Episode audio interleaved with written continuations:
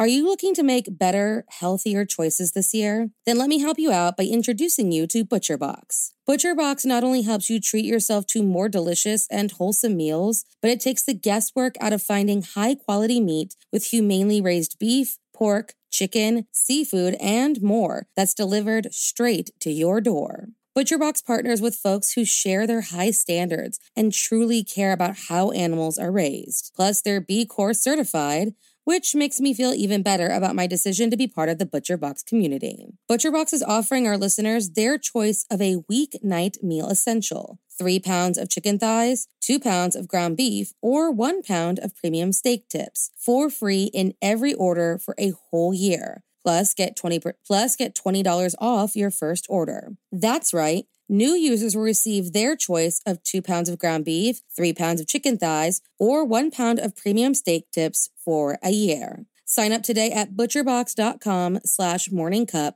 and use code morningcup to choose your free offer and get $20 off. The new year is here, which means it's time to start new habits and make those yearly resolutions. Mine this year was to get healthier and improve my quality of life, which is why I want to talk to you guys about Noom. Most weight loss plans are one size fits all and don't take into account each person's individual needs, which in turn doesn't really set you up for success. Those workout plans you pull from the internet don't think about your individual dietary restrictions, medical issues, or other personal needs. Noom does all of that before building a tailor made plan that works for you and your lifestyle. It doesn't try to restrict what you eat and never shames you for wanting to treat yourself. And unlike before, I feel the motivation I need to succeed and none of the frustration that came with other plans. Stay focused on what's important to you with Noom's psychology and biology based approach. Sign up for your trial today at Noom.com. That's N O O M.com. And check out Noom's first ever cookbook, The Noom Kitchen, for 100 healthy and delicious recipes to promote better living. Available to buy wherever books are sold. There were two more murders 15 miles when away. police arrived, they found the telephone and electricity line described by one investigator as reminiscent of a weird religion. Morning. Of murder.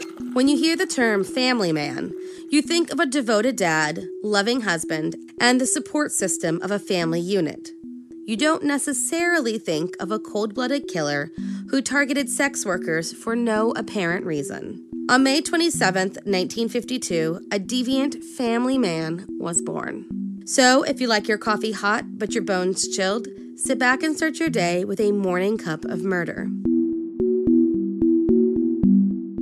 Robert Lee Yates Jr. was born on May 27, 1952, and by all means was a decent family man.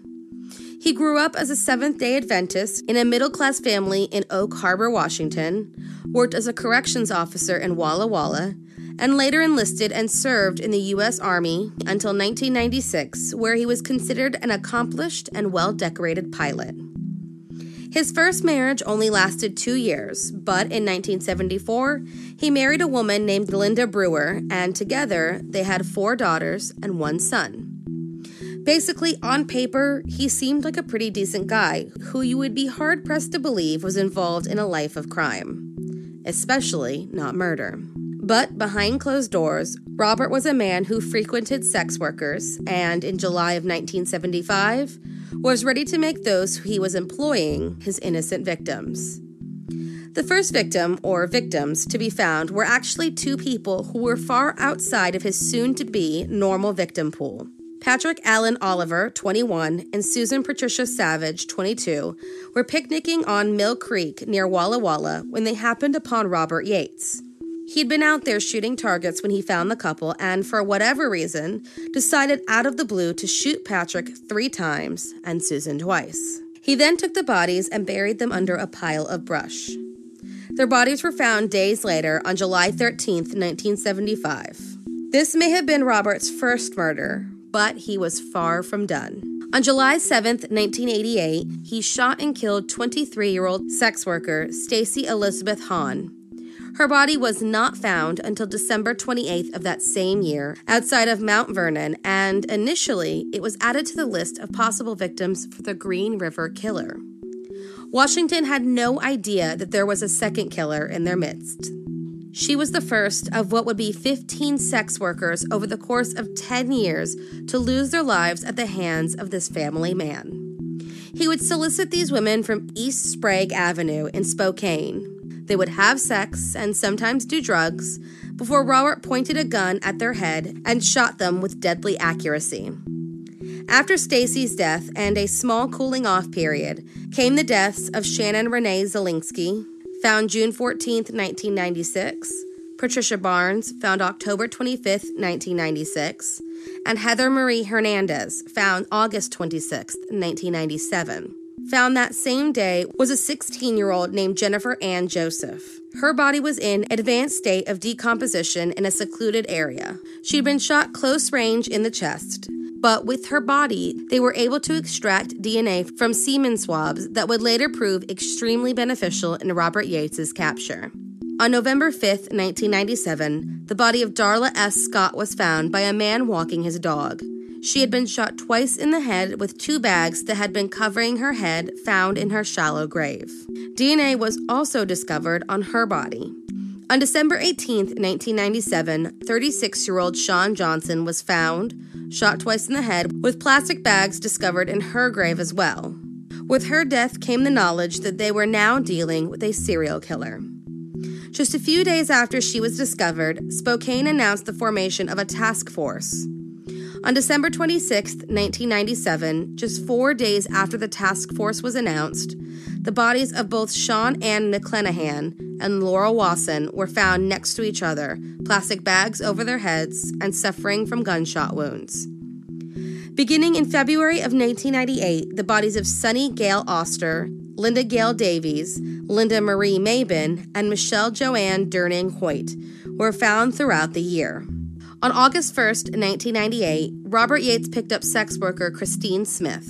She agreed to perform oral sex on Robert for $40, and as she entered his van and saw that it was outfitted with a mattress in the back, she asked if he was the psycho killer she had been hearing about in the news. He assured her that he was not the killer because he had five children and a wife at home. After several minutes together, Robert failed to maintain an erection and decided to take his anger out on the 32 year old woman. She was shot in the head, but somehow not only survived, but maintained consciousness. The bullet had luckily only scraped the side of her face, but the blow did knock her backwards. She was able to escape and contact the police. On September 19, 1988, Robert Yates was pulled over, presumably because his vehicle matched one that was seen with victims prior to their death, and asked to give a DNA sample. He refused on the basis that this was too extreme to ask from a family man such as himself. This happened again in November after Robert was seen picking up a known local sex worker. But as he told police, he was simply picking up the girl and getting her off the street at the request of her father.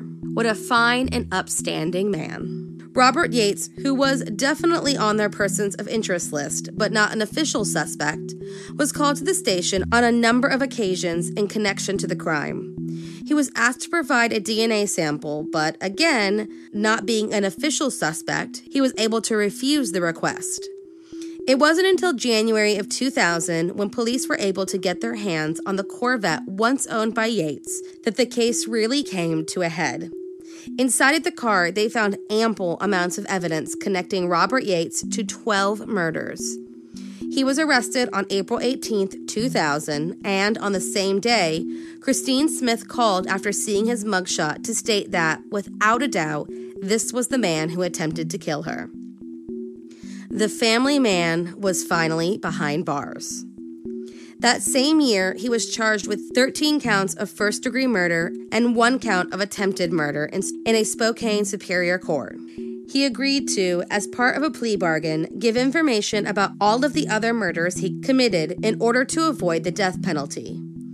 Instead, he was given 408 years in prison. That October, after information given during the plea deal, the body of Melody Ann Murfin was found buried in the side yard of the Yates home.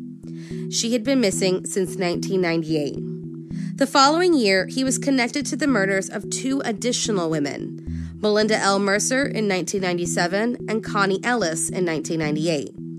He was convicted of those murders on September 19, 2002, and because he did not give their information during his initial plea agreement, he was sentenced to death. However, after a series of appeals, habeas corpus petitions, and a governor who vowed to not sign any death warrants while in office, and the rejection of the death penalty in 2018, Robert Yates had his sentence commuted to life in prison without the possibility of parole. Thank you for joining me in my morning cup of murder. Please join me again tomorrow to hear a terrible thing happened on May 28th. Don't forget to rate and subscribe and let me know how you like it. If you want to help support the podcast, there's Thank you for listening to Morning Cup of Murder. This is a daily podcast that tells you what happened on this day in true crime history. In short, easy to listen to episodes that you can finish on your commute or while you enjoy your morning coffee. So make sure you check back every morning. My name is Korina. I am the creator and host. You can find Morning Cup of Murder on Twitter, Instagram, and Facebook. I have also set up a Patreon where you can donate a small monthly contribution to the podcast. All those links are in the episode description. Thank you again and have a wonderful day. Waiting on a tax return? Hopefully, it ends up in your hands. Fraudulent tax returns due to identity theft increased by 30% in 2023. If you're in a bind this tax season, LifeLock can help. Our U.S. based restoration specialists are experts dedicated to helping solve your identity theft issues. And all LifeLock plans are backed by the Million Dollar Protection Package. So we'll reimburse you up to the limits of your plan if you lose money due to identity theft. Help protect your information this tax season with LifeLock. Save up to 25% your first year at LifeLock.com slash aware. A new year full of surprises. But one thing is always predictable. Postage costs go up. Stamps.com gives you crazy discounts of up to 89% off USPS and UPS services. So when postage goes up, your business will barely notice the change. Stamps.com is like your own personal post office, wherever you are. You can even take orders on the go with the mobile app. No lines, no traffic, no waiting. Schedule package pickups, automatically find the cheapest and fastest shipping options, and seamlessly connect with every major marketplace and shopping cart. There's even a supply store where you can stock up on mailing supplies, labels, even printers. Stamps.com has been indispensable for over 1 million businesses just like yours. All you need is a computer or phone and printer. Take a chunk out of your mailing and shipping costs this year with Stamps.com. Sign up with promo code PROGRAM for a special offer that includes a four week trial, plus free postage and free digital scale. No long term commitments or contracts. That's Stamps.com code PROGRAM.